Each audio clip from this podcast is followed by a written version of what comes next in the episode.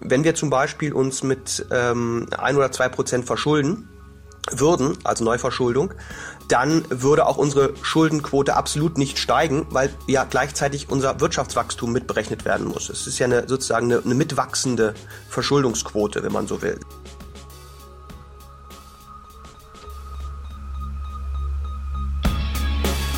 In guter Verfassung. Der Grundgesetz-Podcast.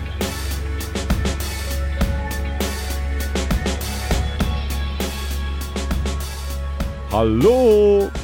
Herzlich willkommen! Ich bin's. Bedeutet das Rot, dass schon aufgezeichnet wird? Ja. Oh, okay, das ist also ein sehr ungewöhnlicher Einstieg in den Podcast. in guter Verfassung. Hallo und herzlich willkommen. Mein Name ist Rabea Schlotz und äh, mir gegenüber sitzt in der legendären Podcast-Küche Hajo Schumacher. Wir haben lange nicht mehr über die legendäre Podcast-Küche Nee, gesprochen. deswegen habe ich das jetzt gerade mal wieder gemacht. Guck mal, wir, muss mal überlegen. Wir haben jetzt Mitte November, Ja, seit über einem Jahr verbringen sitzen wir, hier. Wir und in anderthalb Monaten zusammen. ist alles vorbei. Wir sind länger zusammen als so manches Paar in Deutschland, also, also fast jedes Tinder-Paar in Deutschland. haben uns dafür öfter gesehen. Ja, weiß ich nicht. Also wir sehen uns ja Hm. Du möchtest es auf gar keinen Fall auf irgendeine persönliche Ebene ziehen. doch. Das Ich, ich, noch- ich freue mich immer sehr, wenn ich nach Berlin Du hochfahre. kannst es nur nicht so zeigen. Was, ich zeige das immer. Okay. Und tatsächlich in anderthalb Monaten, also in sechs Wochen, ist der Podcast Wird dir was fehlen? vorbei. Ja, auf jeden Fall. Echt? Ich weiß überhaupt nicht, was ich danach machen soll.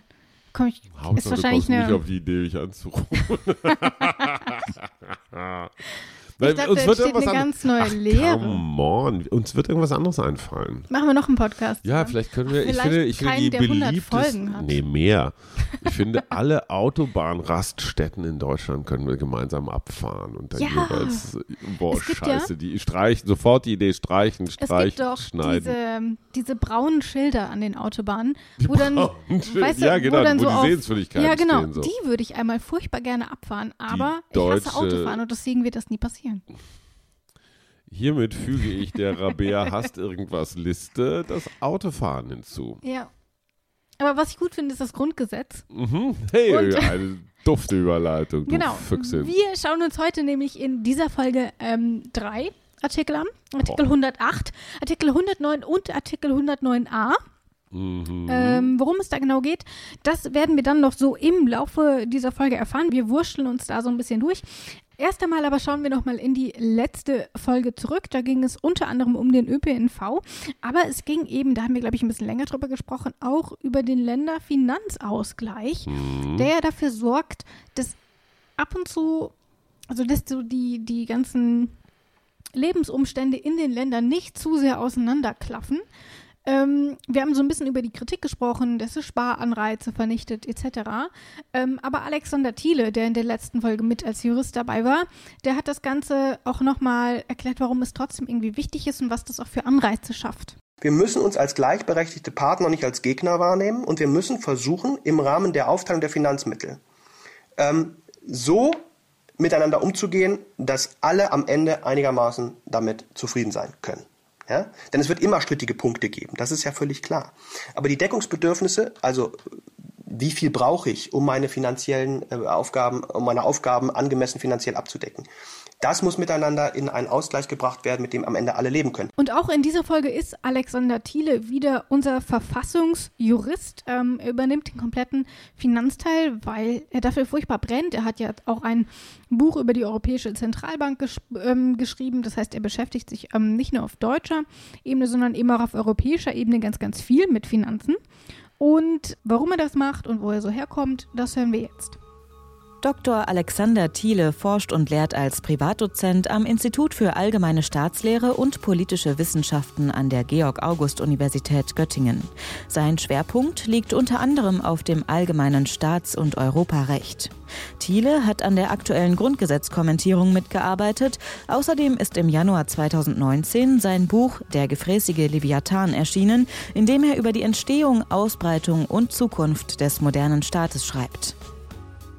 Jetzt aber. Artikel 108, ähm, der hat sieben Absätze, aber das soll uns natürlich nicht abschrecken. Wir fangen nämlich einfach mal an mit dem ersten Absatz und da steht folgendes drin. Absatz 1 Zölle, Finanzmonopole, die bundesgesetzlich geregelten Verbrauchssteuern einschließlich der Einfuhrumsatzsteuer, die Kraftfahrzeugsteuer und sonstige auf motorisierte Verkehrsmittel bezogene Verkehrssteuern ab dem 1. Juli 2009 sowie die Abgaben im Rahmen der europäischen Gemeinschaften werden durch Bundesfinanzbehörden verwaltet. Der Aufbau dieser Behörden wird durch Bundesgesetz geregelt. Soweit Mittelbehörden eingerichtet sind, werden deren Leiter im Benehmen mit den Landesregierungen bestellt. Fassen wir diesen ersten Satz einmal zusammen. Der Bund ist für Steuern und Finanzmonopole zuständig. Der verwaltet all diese Einnahmen durch Bundesfinanzbehörden und wir wissen ja schon, was Finanzmonopole sind. Äh, wir hatten zum Beispiel das Brandweinmonopol. Früher gab es ein Monopol auf Streichhölzer. Äh, das spielt aber heute eigentlich keine allzu große Rolle mehr, weil eben, wie gesagt, nur dieses Brandweinmonopol noch übrig ist und das ist jetzt nicht der Hauptbestandteil der Einnahmen, die der äh, Staat so hat. Und dann haben wir hier auch noch die Zölle, über die haben wir auch schon gesprochen, die sind in Deutschland gibt es nicht mehr so super viele, also die Einnahmen mhm. sind quasi null, weil das Ganze eben auf europäischer Ebene stattfindet. Und all das macht der Bund. Und diese Steuern etc., die stehen ihm zu. Ähm, und deswegen verwaltet er sie auch. Also jeder verwaltet mhm. ja, wofür er zuständig ist.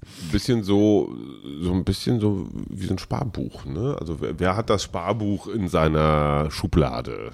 so ungefähr. Guckt drauf, ob man mhm. das Geld jetzt irgendwie anlegt oder. Genau, was der Bund damit macht, da ist er relativ frei, er kann frei darüber verfügen und natürlich unter gewissen Auflagen. Aber das macht der Bund erst einmal für die Bereiche, über die wir in der letzten, nee, in der vorletzten Folge mhm. gesprochen haben, wofür ist der Bund zuständig, da macht er das erst einmal alleine. Aber die Länder, die machen auch was. Und wie das genau ausgestaltet ist, das haben wir hier in den Absätzen 2 bis 4. Mhm. Ähm, und die hören wir jetzt auch einfach mal in einem Rutsch, damit wir sie dann, weil sie einfach so ein bisschen zusammenhängen, ähm, da gehen wir sie dann also noch mal ein bisschen intensiver durch. Jetzt ist Geduld gefragt. Absatz 2 die übrigen Steuern werden durch Landesfinanzbehörden verwaltet. Der Aufbau dieser Behörden und die einheitliche Ausbildung der Beamten können durch Bundesgesetz mit Zustimmung des Bundesrates geregelt werden. Soweit Mittelbehörden eingerichtet sind, werden deren Leiter im Einvernehmen mit der Bundesregierung bestellt. Absatz 3 Verwalten die Landesfinanzbehörden Steuern, die ganz oder zum Teil dem Bund zufließen, so werden sie im Auftrage des Bundes tätig. Artikel 85 Absatz 3 und 4 gilt mit der Maßgabe, dass an die Stelle der Bundesregierung der Bundesminister der Finanzen tritt. Absatz 4 Durch Bundesgesetz, das der Zustimmung des Bundesrates bedarf, kann bei der Verwaltung von Steuern ein Zusammenwirken von Bundes- und Landesfinanzbehörden sowie für Steuern, die unter Absatz 1 fallen, die Verwaltung durch Landesfinanzbehörden und für andere Steuern die Verwaltung durch Bundesfinanzbehörden vorgesehen werden, wenn und soweit dadurch der Vollzug der Steuergesetze erheblich verbessert oder erleichtert wird. Für die den Gemeinden allein zufließenden Steuern kann die den Landesfinanzbehörden zustehende Verwaltung durch die Länder ganz oder zum Teil den Gemeinden übertragen werden. Das Bundesgesetz nach Satz 1 kann für ein Zusammenwirken von Bund und Ländern bestimmen, dass bei der Zustimmung einer im Gesetz genannten Mehrheit Regelungen für den Vollzug von Steuergesetzen für alle Länder verbindlich werden. Wir haben jetzt also einmal mehrere Szenarien. Wir gehen das gleich mal durch. Aber zunächst soll doch mal Alexander Thiele kurz zusammenfassen, womit wir es eigentlich zu tun haben. Sie zeigen nochmal die besondere Verflechtung von Bund und Ländern im Bereich der Finanzen. Wir haben das ja bereits gesehen bei den Steuern, der Erhebung, bei der Verteilung. Da wird sehr stark kooperiert und zwar viel stärker, als das in anderen Bereichen ist. Und wir haben hier eben auch eine starke Verflechtung der Verwaltungsvollzugseinheiten, ähm, wenn man so will, also der Verwaltungsbehörden auf Bundes- und auf Landesebene. Wir haben in Absatz 1 die Bundes-, in Absatz 2 die Landes- und in Absatz 3 die Landesauftragsverwaltung. Aber in Absatz 4 kann das alles nochmal über den Haufen geworfen werden durch Kooperationsmöglichkeiten, Verflechtungen und so weiter. Das ist ziemlich ungewöhnlich für den deutschen Bundesstaat, der sonst eigentlich streng zwischen den Verwaltungseinheiten trennt. Im Bereich der Finanzen ist das aus vielen Gründen nicht so. Und diese Gründe, die werden wir noch besprechen. Äh, zunächst aber wir erinnern uns ja, wir haben diese unterschiedlichen Verwaltungsebenen. Also erst einmal die bundeseigene Verwaltung, die haben wir hier in Absatz 1. Mhm. Dann haben wir die landeseigene Verwaltung, Mhm. die haben wir in Absatz 2. Und dann haben wir noch die Auftragsverwaltung. Mhm. Und dann haben wir eben diese drei erst einmal hier sortiert. Die ersten drei Absätze. Erst einmal für die Bereiche, für die eben Bund und Länder zuständig sind. Und dann kann das eben auf der Verwaltungsebene getrennt werden. Aber Alexander Thiele sagt es ja schon, in Absatz 4 wird das noch einmal alles über den Haufen geworfen, diese Aufteilung. Was Mhm. denkst du denn? Ähm, Alex hat schon gesagt, es gibt mehrere Gründe. Möchtest du ein bisschen mutmaßen? Äh, ein bisschen mutmaßen, das ist ja eigentlich auch, auch mein, mein Job hier. Also soweit ich das verstanden habe, hast du drei verschiedene Kassen. Die Bundeskasse, die Landeskasse und die Gemeindekasse. Da wird Geld eingesammelt. Die treiben Steuern ein, die kassieren Steuern. Das heißt aber nicht, dass alles Geld, was jeweils in diesen Kassen zusammenfließt, auch der jeweiligen Ebene gehören.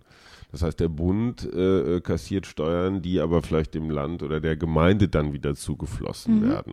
So, das heißt, du hast drei Kassen, wenn wir Europa jetzt mal rauslassen, und du hast drei Kassierende. Und die sind alle so über Kreuz verflochten. Ich ziehe für dich und für Olli Wurm Geld ein. Olli Wurm und du ziehen auch für mich Geld ein. Und hinterher schütte ich an euch beide was aus und krieg von euch beiden was. Das sind also so kreuz und quere Finanzströme, die irgendwie praktikabel und sicher voneinander abgegrenzt organisiert werden müssen. Und deswegen muss dieses Zusammenwirken von Bund, Land und auch Gemeinde irgendwie geordnet werden. Ich frage mich aber tatsächlich immer noch, wo der Sinn dahinter liegt. Also warum man nicht einfach so jeder so sein Süppchen kocht. Und Alexander Thiele sagt ja schon, es hat einen Sinn, warum gerade so in diesem Finanz-, in diesem Steuerbereich zusammengearbeitet wird. Und ich würde sagen, wir lassen ihn das einfach mal erklären, weil so richtig einen Reim drauf machen, finde ich, gar nicht- also finde ich schwierig. Einmal, weil wir eben schon eine starke Verflechtung haben, ähm, was die Ertrags- und die Verteilungshoheiten angeht. Und zum anderen ist uns in Deutschland sehr wichtig, ähm, natürlich, dass die Gleichmäßigkeit der Besteuerung auch gesichert ist. Wir wollen eigentlich schon gerne, dass die Finanzämter mehr oder weniger auf die gleiche Art und Weise die Steuern vollziehen in den unterschiedlichen Ländern. Ausnahmen in der gleichen Art und Weise ähm, interpretieren äh, etc. Und deswegen haben wir also auch bei der Landes- äh, und Bundesfinanzverwaltung eine so starke Verflechtung. Und das wird eben in Absatz 1, 2, 3 und 4 sehr deutlich. Ähm, und deswegen brauchte es auch eine besondere Norm, die das alles nochmal ermöglicht. Beim Geld hört der Spaß auf. Niemand will, dass irgendjemand anderes irgendwie groß mehr bekommt oder weniger abgezogen bekommt.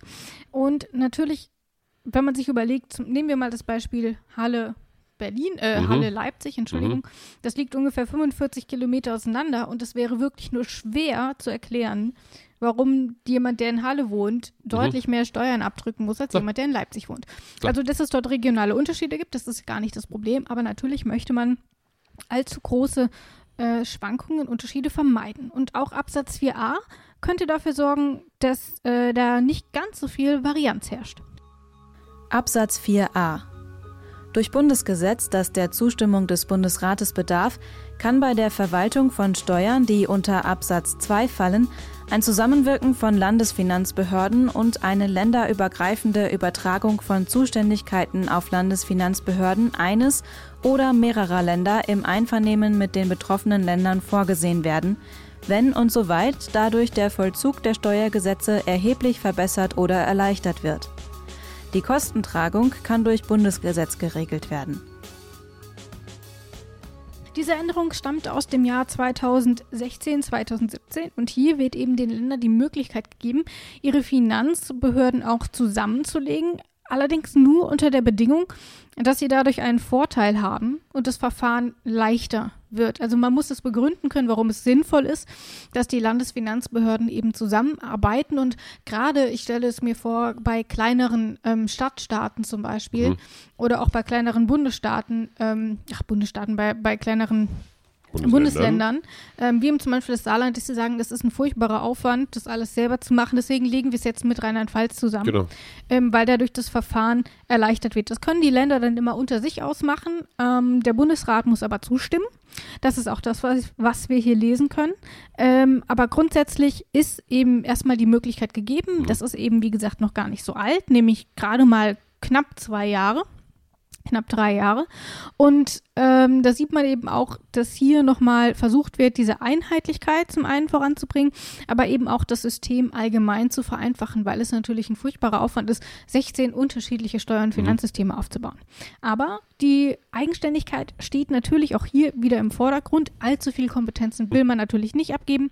Und deswegen ist das eine Möglichkeit, die die Länder aber natürlich nicht nutzen müssen. Schauen wir uns doch mal Absatz 5 an. Absatz 5 Das von den Bundesfinanzbehörden anzuwendende Verfahren wird durch Bundesgesetz geregelt. Das von den Landesfinanzbehörden und in den Fällen des Absatzes 4 Satz 2 von den Gemeinden anzuwendende Verfahren kann durch Bundesgesetz mit Zustimmung des Bundesrates geregelt werden. Das von den Bundesfinanzbehörden anzuwendende Verfahren, ich finde, das klingt so, als hätten sie das schon fünfmal erklärt, was das ist. Oder man hat vor mhm. fünf Minuten ja. von irgendwas das erste Mal gehört und dann erzählt man es Leuten und sagt, wie, du kennst das nicht. Ja. Ich finde, so klingt das hier Grundgesetz. Ja, so von ähm, wegen, pass auf, pass besser auf. Echt, musst Wir du haben es dir doch schon dreimal erklärt. So, ich bin aber der festen Überzeugung, Hast dass das eben noch das nicht Gefühl, dass sich der Sound des Grundgesetzes im Laufe seiner zunehmenden Artikel verändert hat? Es ist Nur ein bisschen. ist ein bisschen ungehaltener geworden, oder? Es ist halt auch einfach bräuchte mal so eine technischer, wie Philipp Amthor gesagt hat. Das sind technische Normen, die Ja. halt dann so Am Anfang so ist eher so, ja, so, so philosophisch, so rechtsphilosophisch und so. Und jetzt Genau, ist streng. ist jetzt ist streng. Jetzt kommt dein Teil. So, die Frage ist aber natürlich, was ist denn der das anzuwendende Verfahren?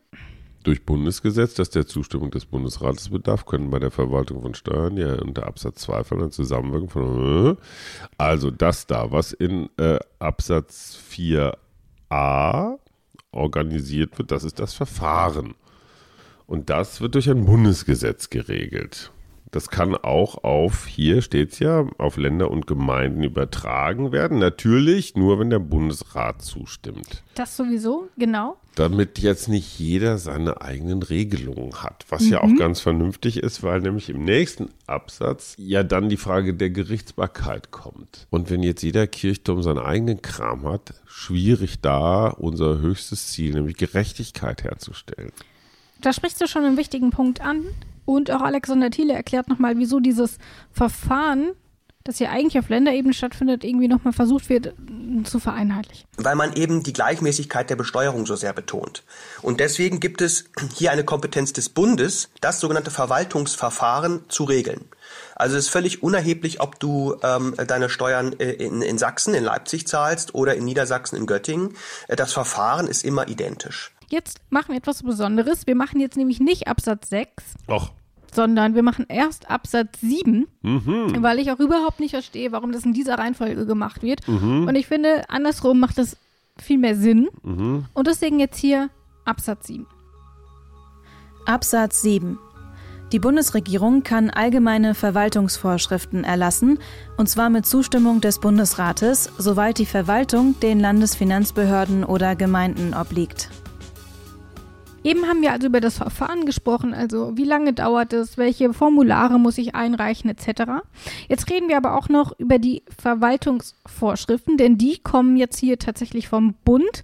Der Bund kann eben einheitliche Verwaltungsvorschriften vorgeben äh, und ich bin mir ziemlich sicher, dass du schon ahnst, warum das gemacht wird. äh, nö. Ich dachte, das war so leicht. Ja, das ist mir zu leicht. Die Frage möchte ich zurückgeben. Ich möchte eine schwierigere, Frau Schlotz. Okay. Ähm, worum geht's in Artikel 121? In Artikel Ohne zu gucken. 121, wie ohne gucken, das war nicht gesagt. Den 101, den 101, den 121, wie Der. Alex Thiele sagen würde, den kann man natürlich im Schlaf singen, der heißt Mehrheit der Mitglieder.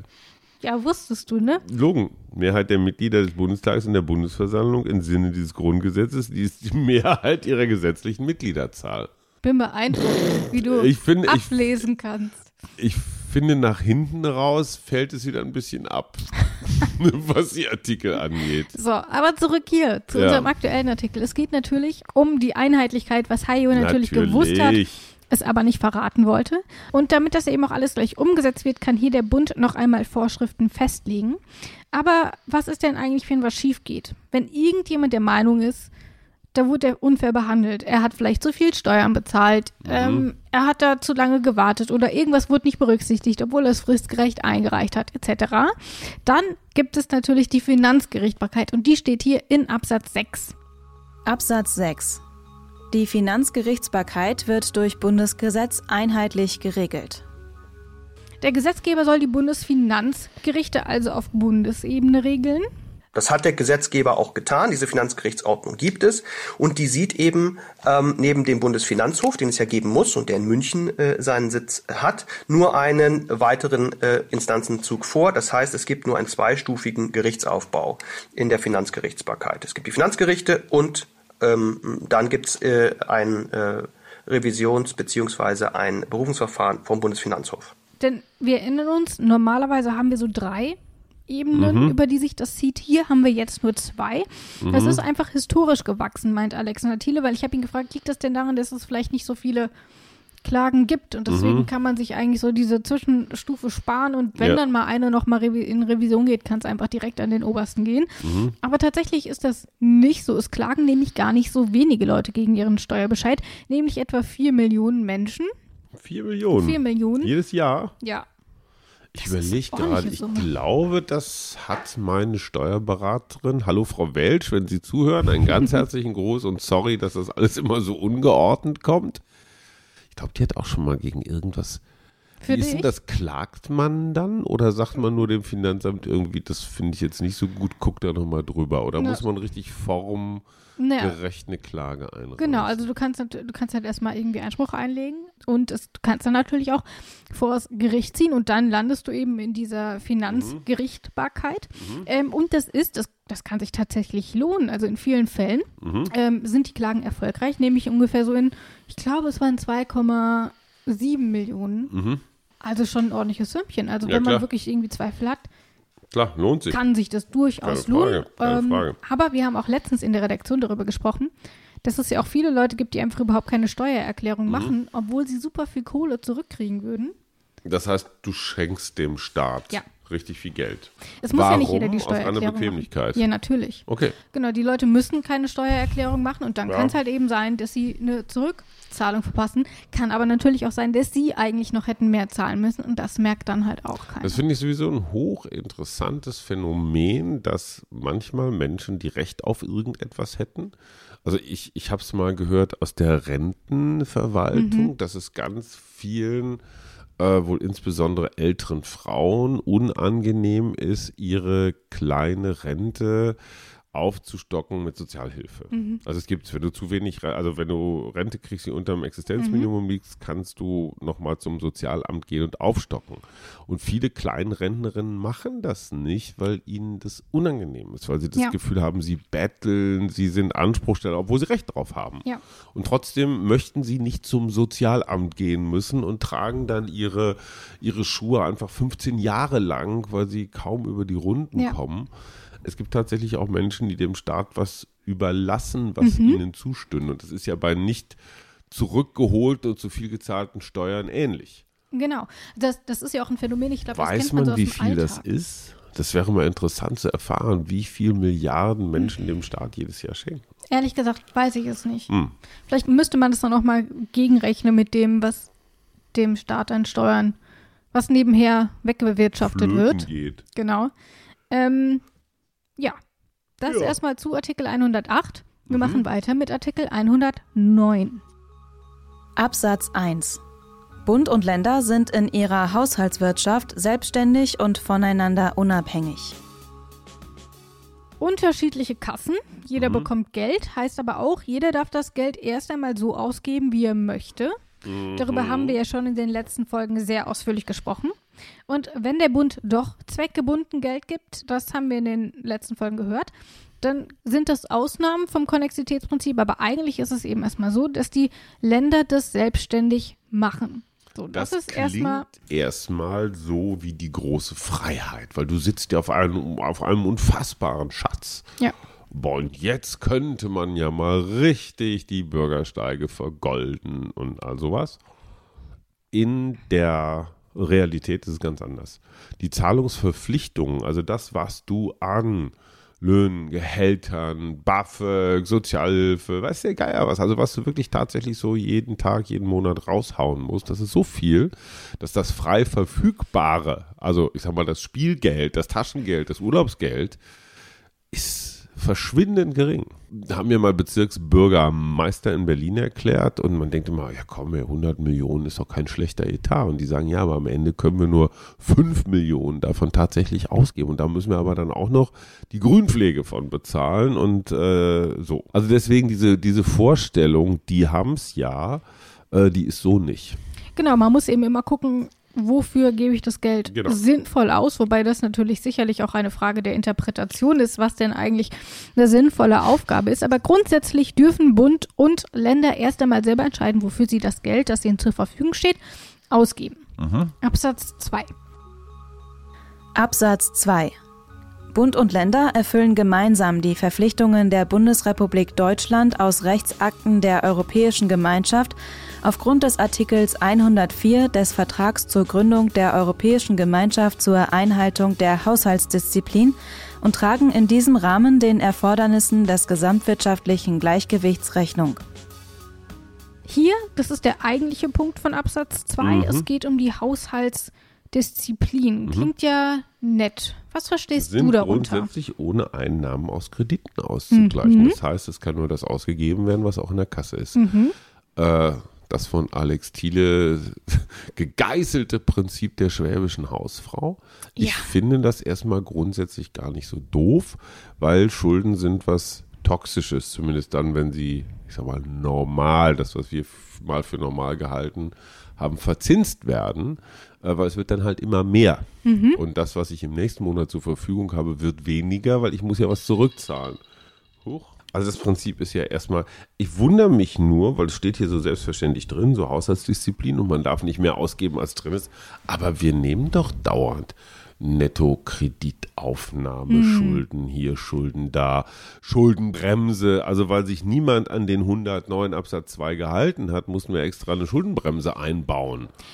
Wir gehen, glaube ich, mal so ein bisschen der Reihe nach durch. Also wir sind hier erstmal auf der europäischen Ebene. Es geht Mhm. erstmal um Verpflichtungen gegenüber der ähm, Europäischen Union. Und die Europäische Union sagt eben, dass sie gewisse Schuldengrenzen vorgibt.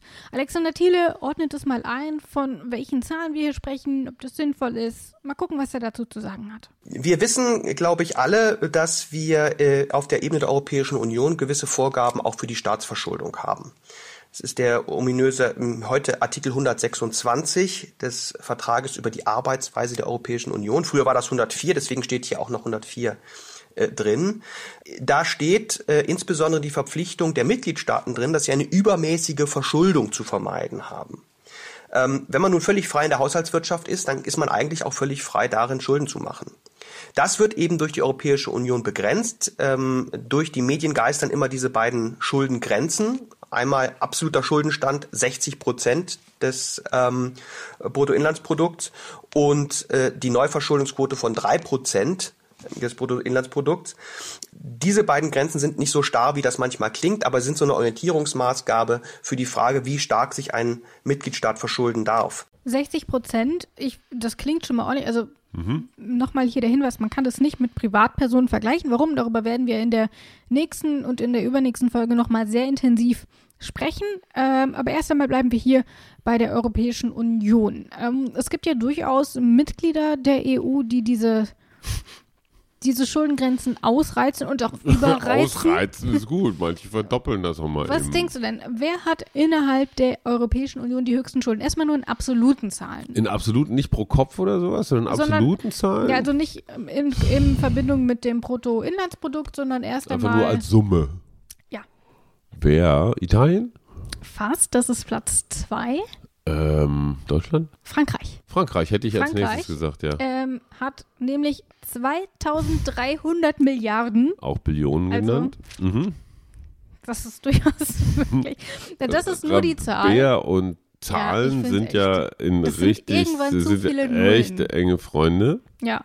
Und das ist erstmal nur die Zahl fürs erste Mhm. Quartal 2019. Danach kommt dann Italien, dann kommt Großbritannien und dann an vierter Stelle Deutschland. Dann kommt noch Spanien und dann halt mehr als die Hälfte. Mhm. Äh, da sind wir nämlich nur noch bei 477 Milliarden. Was ich sehr Belgien. interessant finde, ist, dass ausgerechnet die osteuropäischen Länder, wenn ich recht, du wirst mich korrigieren, wenn es Quatsch ist, aber ausgerechnet die osteuropäischen Länder relativ wenig mhm. Schulden haben. Man denkt ja mal, naja, die ollen Postsozialisten, die können ja gar nicht mit, aber die haben einfach traditionell nicht so viel angehäuft. Genau, ne? Estland also zum Beispiel. Ja, genau, die sind fast, zwei Milliarden fast sauber. Ne? Euro Schulden. Ja, ja, super. Lettland 11 Milliarden, Bulgarien 12. Ja. Und wenn wir das jetzt mal ins Verhältnis setzen mit dem Bruttoinlandsprodukt, wir haben eben gehört, es gibt eine ähm, angesetzte Schuldengrenze von 60 Prozent. Ähm, wer hat denn im Vergleich in Relation mit dem Bruttoinlandsprodukt die meisten Schulden? Italien. Griechenland. Ah, okay, mit 181,9 Prozent. Okay. Nur fürs erste Quartal 2019. Das war ja in den letzten Jahren noch deutlich schlechter. Ja, war noch schlechter? Ja, die haben ja schon Wie wieder. Wie geht's denn den Portugiesen abgebaut. eigentlich? Die waren doch auch ziemlich weit unten. Ja, die Portugiesen sind auf Platz 3 mit 123 Und der Ire, mein Freund der Ire. Dein Freund der Ire. ja. Ähm, Oder musst der du ist, suchen. Oh, der ist ziemlich weit unten. Lass mal. Mhm. Ja, ist relativ weit unten mit 65 Prozent. Okay. Spanien, ähm, Spanien äh, liegt bei 98 Prozent, also okay. also auch schon über der eigentlichen Grenze. Und der Und Durchschnitt, ja, warte mal, oh. und der Durchschnitt liegt bei 85 Prozent in der mhm. Eurozone. Das heißt, selbst der Durchschnitt ist schon wesentlich höher, was natürlich auch an solchen Ausreißern wie Griechenland liegt, das wirklich deutlich äh, drüber ist. Mhm. Und, ähm, Entschuldigung, das ist der ähm, für die Eurozone. Der liegt bei 85 und innerhalb der EU bei 80 Prozent. Mhm. Und Deutschland liegt bei Mal. 61 Prozent. Das also, ist relativ vorbildlich, ne? Das ist relativ vorbildlich, das stimmt. Und Frankreich zum Beispiel liegt bei 99,7 Prozent. Also mhm. nochmal, das sind alles die Zahlen aus dem ersten Quartal dieses ja. Jahres. Ähm, und Estland, da haben wir eben schon gehört, die haben nur 2 Milliarden Euro Schulden nur. Alia jacta ähm, Estland, wie genau. schon Julius das, Caesar sagte. Ja. Und das liegt dann, äh, das entspricht dann 8,1 Prozent Schulden. Das ist ziemlich gut. Ja, gut, ob das gut oder schlecht ist, das okay. wollen wir erstmal noch nicht bewerten. Ähm, aber tatsächlich ist es ja eben so, dass, das sehen wir hier, eben durchaus unterschiedlich ausfällt innerhalb der Europäischen Union und dass es eben auch deutlich über dem liegt, was die Europäische Union eigentlich vorsieht. Ähm, aber Deutschland selbst setzt sich deutlich engere Grenzen. Mhm. Das ist nämlich das, was wir hier in Absatz 3 sehen können. Mhm. Absatz 3. Die Haushalte von Bund und Ländern sind grundsätzlich ohne Einnahme aus Krediten auszugleichen. Bund und Länder können Regelungen zur im Auf- und Abschwung symmetrischen Berücksichtigung der Auswirkungen einer von der Normallage abweichenden konjunkturellen Entwicklung sowie eine Ausnahmeregelung für Naturkatastrophen oder außergewöhnliche Notsituationen, die sich der Kontrolle des Staates entziehen und die staatliche Finanzlage erheblich beeinträchtigen, vorsehen. Für die Ausnahmeregelung ist eine entsprechende Tilgungsregelung vorzusehen. Die nähere Ausgestaltung regelt für den Haushalt des Bundes Artikel 115 mit der Maßgabe, dass Satz 1 entsprochen ist, wenn die Einnahmen aus Krediten 0,35 vom 100 im Verhältnis zum nominalen Bruttoinlandsprodukt nicht überschreiten. Die nähere Ausgestaltung für die Haushalte der Länder regeln diese im Rahmen ihrer verfassungsrechtlichen Kompetenzen mit der Maßgabe, dass Satz 1 nur dann entsprochen ist, wenn keine Einnahmen aus Krediten zugelassen werden. Hier wird die sogenannte Schuldenbremse festgelegt. Ähm, wir werden jetzt kurz darüber sprechen, allerdings noch nicht so super ausführlich, denn mehr besprechen wir dann in der Folge zu Artikel 115. Das müsste die übernächste sein, wenn mich nicht alles täuscht. Mhm. Äh, da kommt die Schuldenbremse nämlich noch einmal vor und deswegen klären wir jetzt wirklich erstmal nur die Basics. Was ist die Schuldenbremse denn genau? Das darf einfach mal Alexander Thiele erklären. Ja, das ist die ominöse Schuldenbremse, die ja im Augenblick außerordentlich stark diskutiert und debattiert wird. Ähm, die im Jahr 2009 natürlich vor dem Eindruck der, der Schulden- äh, und der Finanzkrise damals eingeführt worden ist. Ähm, der wichtigste Satz ist erstmal eigentlich Absatz 1, wonach die Haushalte von Bund und Ländern grundsätzlich ohne Einnahmen aus Krediten ausgleich, auszugleichen sind. Ähm, da steht also im Grunde, steht da erstmal die schwarze Null. Da steht aber auch ein grundsätzlich. Ähm, das heißt, das gilt nicht absolut. Und das wäre auch völlig unrealistisch zu sagen, äh, Länder und äh, der Bund dürften sich nie irgendeiner Form verschulden. Das wäre völlig absurd. Das würde auch nicht funktionieren.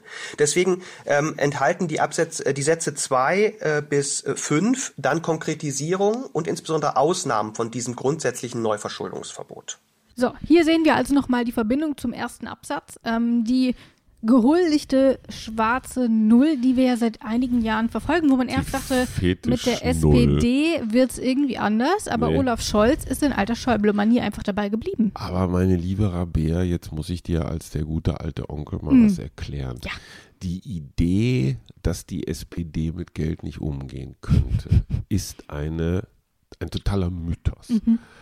Äh, die SPD hatte eine ganze Reihe von ganz schön strikten Finanzministern. Und ich meine jetzt gerade nicht Oskar Lafontaine, der es auch nicht lange gemacht hat, mhm. sondern Olaf Scholz. Davor war Peer Steinbrück, davor war Hans mhm. Eichel. Ähm, das Schlimme ist, die SPD hat ein Trauma. Die SPD hat mehrere Traumata, aber eines davon ist, Sozis können mit Geld nicht umgehen. Das heißt, die versuchen immer als allererstes, wenn sie den Finanzminister haben, da so ein richtiges Sparbrötchen hinzusetzen. Hans Eichel hat als erstes, als erste Amtshandlung so Sparschweine vorne auf Anweisung seines Medienberaters Klaus-Peter Schmidt die Geld so vorne auf den Schreibtisch auf, aufgereiht. Genau um diese, diese Reaktion. Und wenn er dann doch mal für irgendwas Geld braucht, Und dann wurde er immer fotografiert hinter so einer Batterie von Sparschweinen, ja, weil da hat jeder kapiert, also heute die jungen Menschen wissen ja gar nicht mehr, was das ist, weil Sparen wird heute bestraft mit, mit Strafzinsen. Ähm, also die SPD äh, hat sich immer, immer, immer dagegen gewehrt. Deswegen wäre es totaler Irrsinn gewesen, wenn Olaf Scholz jetzt diese schwarze Null aufgegeben hätte. Andersrum war es so, dass gerade die CDU-Kanzler immer die großzügigsten waren. Also Helmut Kohl war derjenige, der die Renten erhöht und die Sozialausgaben und so weiter gesteigert hat, die dann Rot-Grün wieder einfangen musste. Und die Staatsausgaben sind auch unter Angela Merkel gewaltig in die Höhe geschossen. Wir haben eine Menge von, Entschuldigung, liebe Rentner, aber dann doch sehr, sehr großzügigen Rentenversprechen gemacht, die unseren Kindern irgendwann mal deutlich auf die Füße fallen werden. Und ähm, also die, die goldene Regel ist, die CDU kann nicht mit Geld umgehen oder haut gerne mal einen raus, um Stimmen zu kaufen und die SPD rennt immer dem eigenen, dem eigenen Ruf hinterher. Interessanterweise auch die vaterlandslosen Gesellen. Das ist ja auch so eine uralte Erzählung, dass die SPD sich aus dem Staub macht, wenn es um Deutschland geht. Ich meine, hey, wer hat gegen die Nazis gestimmt damals im Reichstag in, in, in Weimar? Ja, es waren die Sozialdemokraten, anstatt zu sagen, ey, wir sind die Vertreter, die, die, die Sachwalter, mhm Hüter, die Gralshüter des guten Deutschlands, denken die Sozis immer, oh nee, und Durchstoßlegende und wir waren immer die, die sich verbinden. Das stimmt natürlich überhaupt nicht. Und deswegen haben die auch so ein komisches Verhältnis zur Nation. Ja, und ah, man möchte die SPD so gerne mal auf die Couch legen und sagen, Leute, ihr habt das ganz schön gut gemacht, was ihr an Leuten, an Entscheidungen bis heute so getroffen habt. Seid mal selbstbewusster. Und dieses bollerige Selbstbewusstsein, this land is my land, man hat gerade gehört, wie ich mit der Faust aufgeschlagen mhm. habe. This land is my land, das würde ich der SPD so gönnen. Und zwar nicht als als so angelernt, sondern als so richtig aus tiefstem Herzen kommend verdient hätten sie es. Deine Partei Rabea. Ja, und ich habe ein Loblied auf sie gesungen. Ja, ich finde es Beziehungsweise so eine Art Verhaltens. Wie Analyse. kommen wir jetzt zurück zur schwarzen Null? Ja, ich Aber weiß, wie wir, wir zurückkommen, weil äh, die schwarze Null wird ja da noch immer überlegt, ist das wirklich so sinnvoll? Aber wir sehen es ja hier, wir haben eine Schuldenbremse. Hm. Die steht im Grundgesetz, die steht in der Verfassung. Das heißt, furchtbar viel Spielraum mhm. hätte man ja auch überhaupt nicht, weil man das hier so reingeschrieben hat. Mhm. Und das ist zum einen erstmal bemerklich, dass so ein finanzielles, ökonomisches Konstrukt erstmal Verfassungsrang bekommt, was ja durchaus auch vom Zeitgeist geprägt ist. Äh, mhm. Die Schuldenbremse gibt es noch gar nicht so lange. Ähm, das heißt aber unter anderem auch, dass man durchaus ein bisschen Spielraum festgelegt hat. Wenn wir uns das Ganze hier nämlich mal anschauen, es gibt nämlich auch noch die Ausnahmen, ähm, was die Neuverschuldung angeht, ähm, nämlich bei Naturkatastrophen, Mhm. Äh, wenn man dort plötzlich irgendwie merkt, wir ja, brauchen komm, irgendwie doch geschenkt, noch mehr Geld. Geschenkt. Wenn die wirtschaftliche Lage das erfordert. Das ähm, ist dann schon wieder ein bisschen flexibler, glaube ja, ich. Ja, ne? also man hat da schon ein bisschen Spielraum mhm. gelassen. Ähm, das funktioniert überwiegend in der Theorie. Und wie, das erklärt Alexander Thiele. Und das betrifft eben grundsätzlich Fälle, in denen die Konjunkturlage möglicherweise eine Verschuldung erfordert, sodass man also in Zeiten, wo die Konjunktur schwächelt, man sich in einer Rezession befindet, man möglicherweise ein bisschen Schulden machen darf, Gleichzeitig verpflichtet aber diese Schuldenbremse dann dazu, wenn die Konjunktur wieder besser läuft, dass man dann bitte schön das, was man da an Schulden angehäuft hat, auch sofort und umgehend wieder abbaut. Dieser Teil 2 wird, ger wird gerne mal genau. überlesen. Aber er lässt er ja schon so ein bisschen durchblicken. Klar. Lässt es in der Praxis natürlich nicht ganz so gut funktionieren, weil die Wirtschaft verläuft nicht immer strikt zyklisch die sagt nicht, jetzt mhm. können wir mal 2% Schulden machen und in zwei Jahren können wir die zwei, ist wieder 2% hoch und dann ja. holen wir das Ganze wieder rein. Das heißt, das war, erst die, einmal das war so eine volkswirtschaftliche Vorstellung von früher, ne, ja. als das Grundgesetz genau, aber formuliert wurde. Gut, dieser Artikel stammt jetzt erst aus 2008 oder so. Genau. Also noch gar nicht so alt. Aber das ist natürlich, ja, klingt wahrscheinlich in der Theorie ein bisschen besser, als es in der Praxis tatsächlich umsetzen lässt. Aber erstmal hat der ähm, Gesetzgeber hier für die Verfassung auch Spielraum gelassen. Wie das im Detail aussieht, das besprechen wir dann noch. Hier wird nämlich auch schon auf Artikel 115 verwiesen und genau auf den beziehe ich mich ja auch, wenn ich sage, dass wir das noch besprechen. Interessant an der ganzen Sache ist ja aber, dass man dem Bund diese Freiräume lässt, den Ländern hingegen mhm. nicht. Mhm. Die dürfen nämlich tatsächlich keine Schulden machen. Beim Bund ist man da ein bisschen großzügiger. Da gehen wir von 0,35 Prozent des Bruttoinlandsproduktes aus. Muss man auch erstmal. Genau, haben oder nicht haben, ist dort natürlich immer die Frage. Ja. Ähm, aber eben nur für den Bund. Mhm. Warum denn eigentlich nicht für die Länder? Darüber hinaus enthält die Schuldenbremse eine etwas seltsame Regelung für den Bund. So richtig streng ist sie nämlich nur gegenüber den Ländern ähm, während der Bund ähm, 0,35 des Bruttoinlandsprodukts, also 0,35 Prozent, immer als strukturelle Verschuldung aufnehmen darf. Und dann, so formuliert es die Schuldenbremse, gilt das als ausgeglichen. Das heißt, diese 0,35 Prozent, die übrigens völlig willkürlich sind, ähm, sind dem Bund immer erlaubt, während die Grenze für die Länder ab 2020 strikt gilt und äh, allenfalls in konjunkturellen ähm, Rezessionsphasen also äh, eine Verschuldung erlaubt ist. Erstmal willkürlich festgelegt, sagt Alexander Thiele, aber da sieht man eben, da hat man zumindest noch mal ein bisschen Spielraum. Die Frage ist ja aber auch tatsächlich, wenn das Bruttoinlandsprodukt steigt, mhm. kann ich natürlich, obwohl ich nur 0,35 Prozent das Bruttoinlandsprodukt an Schulden aufnehmen darf, trotzdem mehr Schulden aufnehmen. Und das gleiche gilt ja auch auf europäischer Ebene, mhm. ähm, weswegen die Neuverschuldung auch häufig steigt, aber dadurch, dadurch dass das Bruttoinlandsprodukt ebenfalls steigt, ähm, liege ich dann immer noch unter den angestrebten 60 Prozent, 80 Prozent, whatsoever. Mhm. Wenn wir erstmal kurz darüber sprechen, Hajo, kleiner ja. Teaser, Schuldenbremse, yay oder nay? Auf jeden Fall. Ja, findest du gut?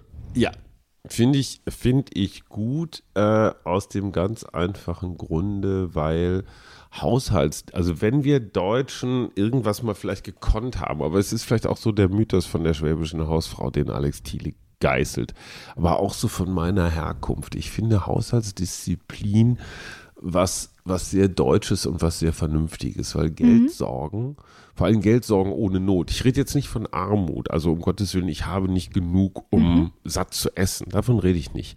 Aber Deutschland ist ein Land, das herzlichen Dank, liebes Karma, das von allem genug hat. Wir sind eines der reichsten Länder der Welt wenn wir mit unserem Geld nicht hinkommen, inklusive Investitionen, ja, wer denn dann zum Teufel?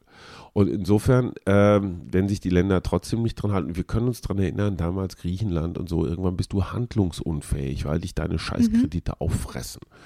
Und äh, auf die Frage, wer sind jetzt die wirklich mächtigen Menschen auf dieser Welt, kann man sagen, okay, Palantir mit Peter Thiel und Google und Facebook, aber am Ende dann auch die Banken und die Goldman Sachs und alle die, die so die Finanzströme rund um die, um die Welt jagen und Staaten erpressen und äh, wetten auf Niedergehen und sich davon unabhängig zu machen, finde ich als Nationalstaat und idealerweise sogar als Europa eine wirklich gute Idee. Und dazu musst du finanziell unabhängig sein. Das weiß jeder. Ich meine, du bist nicht verheiratet, du hast keine Kinder, du bist wahrscheinlich auch noch nicht geschieden, wenn ich das, das alles so richtig weiß. Ja, das ist eines der größten Themen bei einer Trennung, ist nicht Liebe und Gefühle, sondern die Frage, wer ist, wer, wer ist wirtschaftlich unabhängig, wer ist abhängig von anderen, wer ist damit auch erpressbar. Und ich bin, ich bin so erzogen worden, ey Kind, sieh erstmal zu, dass du selbst auf sicheren Füßen stehst finanziell. Und wenn das nur eine kleine Studentenbutze und ich sag mal Minijob oder sowas ist, aber sieh zu, dass du es alleine hinkriegst finde ich im Kleinen wie im Großen erstmal eine sehr vernünftige Lebenshaltung, mhm. die dann in Ausnahmesituationen, Krisen, Krankheiten, Naturkatastrophen immer außer Kraft gesetzt werden kann. Aber für den Alltag, und wir leben in Alltag gerade jetzt, ähm, finde ich das eine gute Haltung. Wie siehst du das? Du bist doch auch nicht so eine Hau raus. Äh, nee, Tante, persönlich oder? nicht, aber Schulden Schwarze Null bin ich trotzdem, finde ich nicht gut. Ach komm. Aber ich muss gerade so ein bisschen schmunzeln, weil ich weiß ja, dass Alexander Thiele das ein bisschen anders sieht. Mhm. Und äh, so viel darf ich schon mal verraten. Alexander Thiele wird uns in den kommenden beiden Folgen nochmal unterstützen. Ja. Allerdings nicht aus dem Off, sondern wir werden zusammen mhm. nochmal ein bisschen was aufzeichnen. Und dadurch, dass ich schon weiß, dass er das ein bisschen anders sieht, freue ich mhm. mich wahnsinnig auf die nächsten Folgen. Absolut. Weil ich mir ziemlich sicher bin, ähm, dass es dort die ein oder andere Diskussion zwischen euch geben wird. Und ich ja, werde ja, mich ja. einfach zurücklehnen und, und euch zuhören mhm. ähm, und ähm, in mich reinschmunzeln. So viel sei also schon mal verraten. In den nächsten Folgen sind wir quasi wieder zu dritt im Studio unterwegs. Mhm.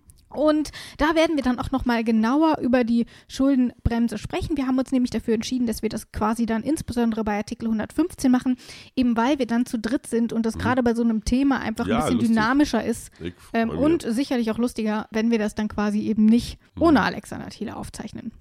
Wer sich also dafür interessiert, sollte auf jeden Fall dranbleiben. Ich freue mich schon mal drauf.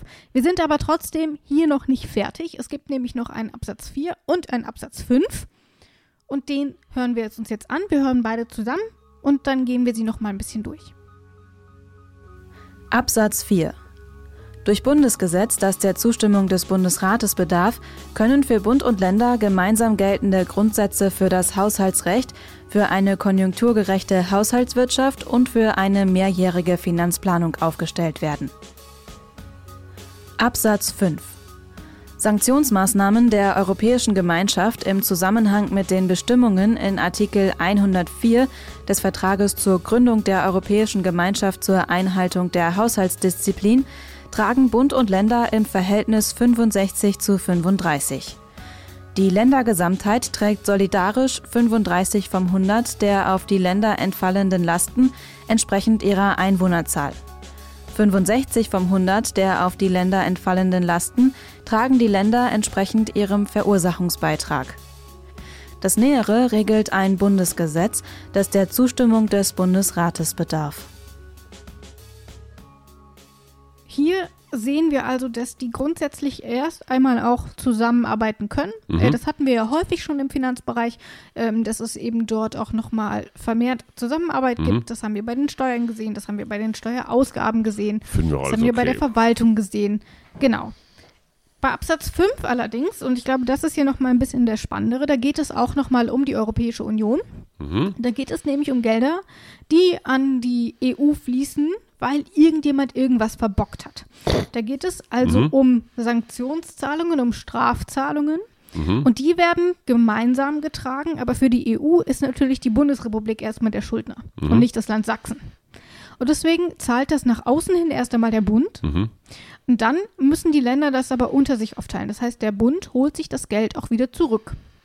Und wenn wir jetzt mal überlegen, da geht es ja teilweise, wenn so eine Strafzahlung mal kommt, dann kann es schon ordentlich was kosten. Oh ja. Und dann ist das nämlich ein ganz schöner Batzen. Wir haben aber hier auch nochmal erstmal die Aufteilung, dass das aufgeteilt wird zwischen Bund und Ländern 65 zu 35. Das heißt, der Bund übernimmt den Löwenanteil und mhm. 35 Prozent der Last zahlen eben die Länder. Mhm. Hinzu kommt aber eben, dass die Ländergesamtheit zum einen das Ganze nochmal auf 35 Prozent splittet. Mhm.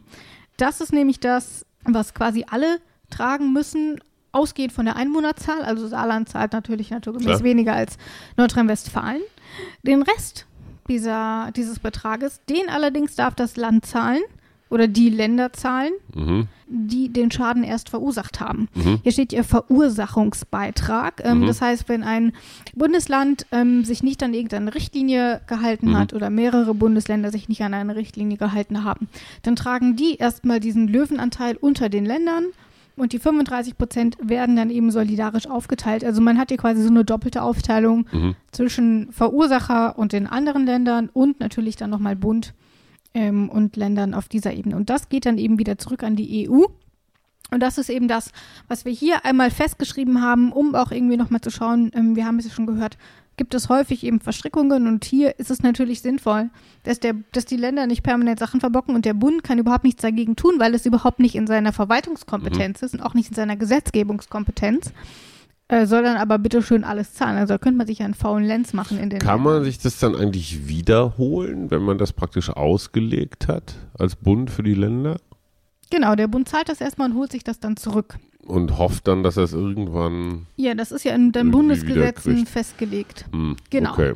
Das ist also erstmal das, was wir hier in diesem Artikel 109 stehen haben. Mhm. Und äh, jetzt kommen wir auch schon zu unserem letzten Artikel für diese Folge, nämlich zu Artikel 109a.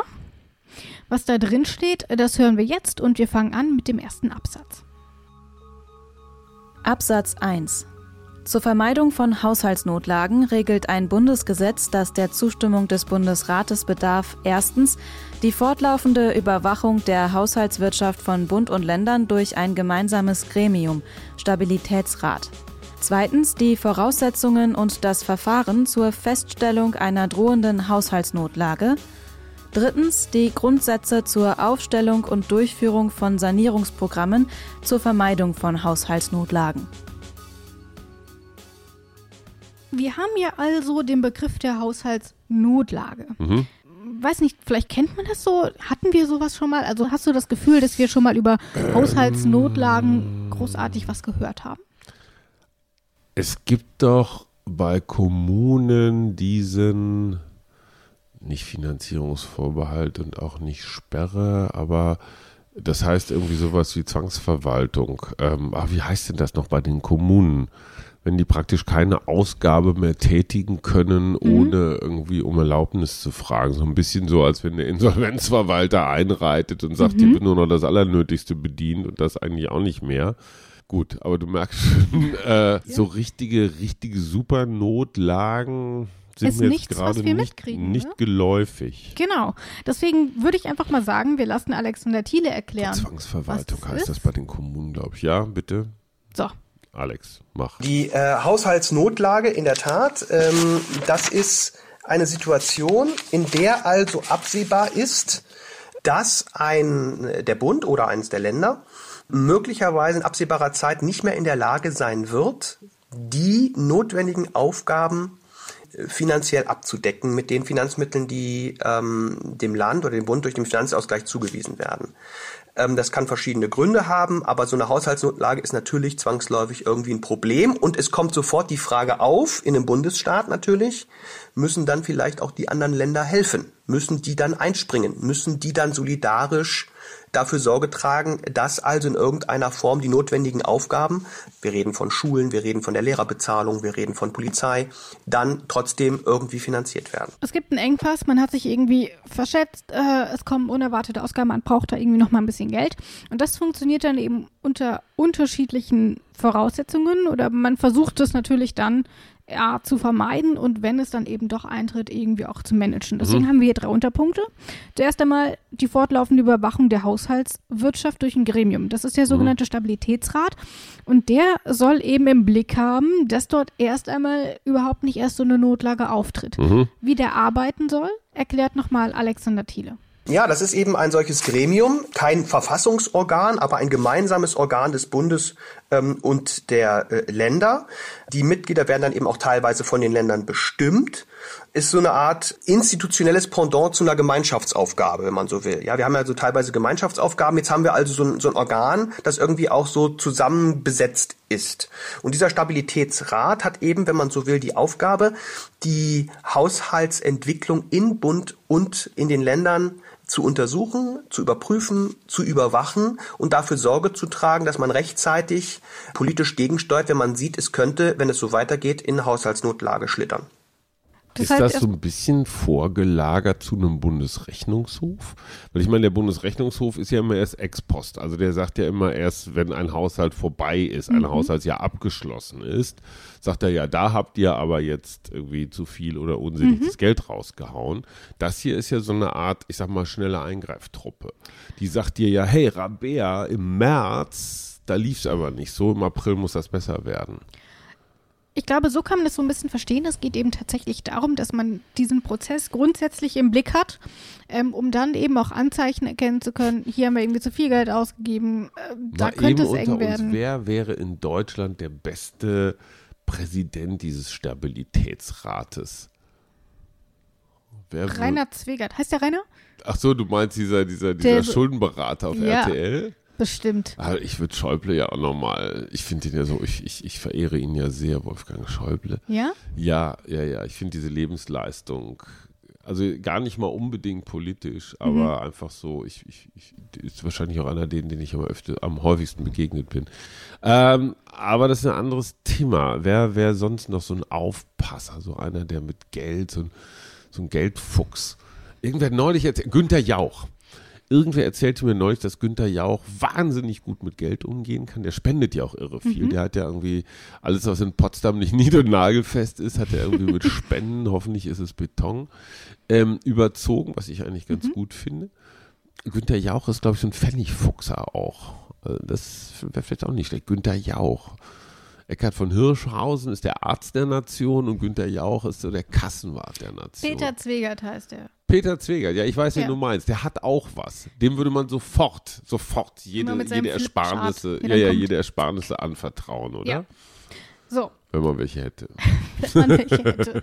Das ist also erst einmal der Stabilitätsrat hier unter Punkt 1. Unter Punkt 2 ähm, wird geregelt, welche Voraussetzungen überhaupt gelten müssen. Was mache ich denn, wenn ich das Gefühl habe, wir kommen in eine Haushaltsnotlage? Mhm.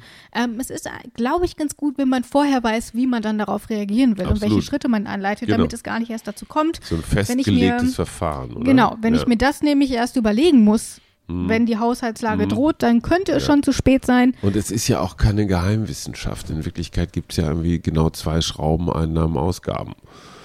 Ja, ne? So, und wenn du die Eingaben nicht Einnahmen nicht erhöhen kannst, musst du die Ausgaben runterfahren. Ist so fucking simple. Und in dann gibt es welche, die kannst du runterfahren, es gibt andere, die kannst du nicht runterfahren. Und, und damit wird das Handlungsfenster hm. schon relativ klein. Könntest halt du sowas machen? Würdest du jetzt sagen, hier so, halt, stopp? Der Punkt, an dem du immer sparen kannst, ist Personal. Hm. Also zum Beispiel alle Arbeitsverträge, die jetzt nicht äh, super in Blei gegossen sind, einfach mal kündigen. Also freie Mitarbeiter. Mhm. Die würde man alle, alle, die keine vertragliche Grundlage haben, sofort auf Null setzen. Das wäre ökonomisch, genauso wie Thilo Sarrazin so alle Sozialwohnungen in Berlin verbindeln auf dem, auf dem mhm. Immobilienmarkt. Das sind vielleicht richtige, notwendige Maßnahmen, ich würde es nicht übers Herz bringen. Das ist genauso, wie ich glaube ich nicht Chirurg sein könnte. Meine liebe Freundin Rabea hat nur noch 48 Stunden zu leben, wenn sie nicht eine not, super notwendige mhm. Herzoperation bekommt.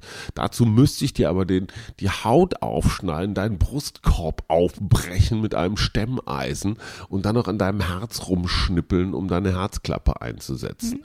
Also du musst das Böse tun, um das Gute da braucht man schon einen besonderen Charakter für. Könntest du das? Bist du so ein Sparschwein? Spar Beides. Ich, ich habe letztens von meiner Sparkassenfrau ein Lob bekommen, dass ich so viel Geld spare. Echt? Ja. Gut, du sparst viel Geld, das ist ja okay, ja, aber nicht könntest bewusst, du... ich gebe es einfach nur nicht aus. Nee, das ist so ziemlich genau das Gleiche. Na, im Sinne von, ich lege nichts zurück, sondern... Ja, ja, ist okay, aber, aber könntest du jetzt deinem Freund, der sich, was weiß ich, äh, jede Woche ein neues Computerspiel oder eine neue Designer-Jeans kauft oder so, könntest du dem, wenn der unter zwei, wenn Zwegert bei euch klingelt, könntest du dann deinem Freund... Was weißt du, wie es bei uns zu Hause läuft? Geld, okay, verstehe. Rabia, ich habe dich immer unterschätzt. Ja, ja. ich glaube ich auch. Okay. So, dritter Punkt.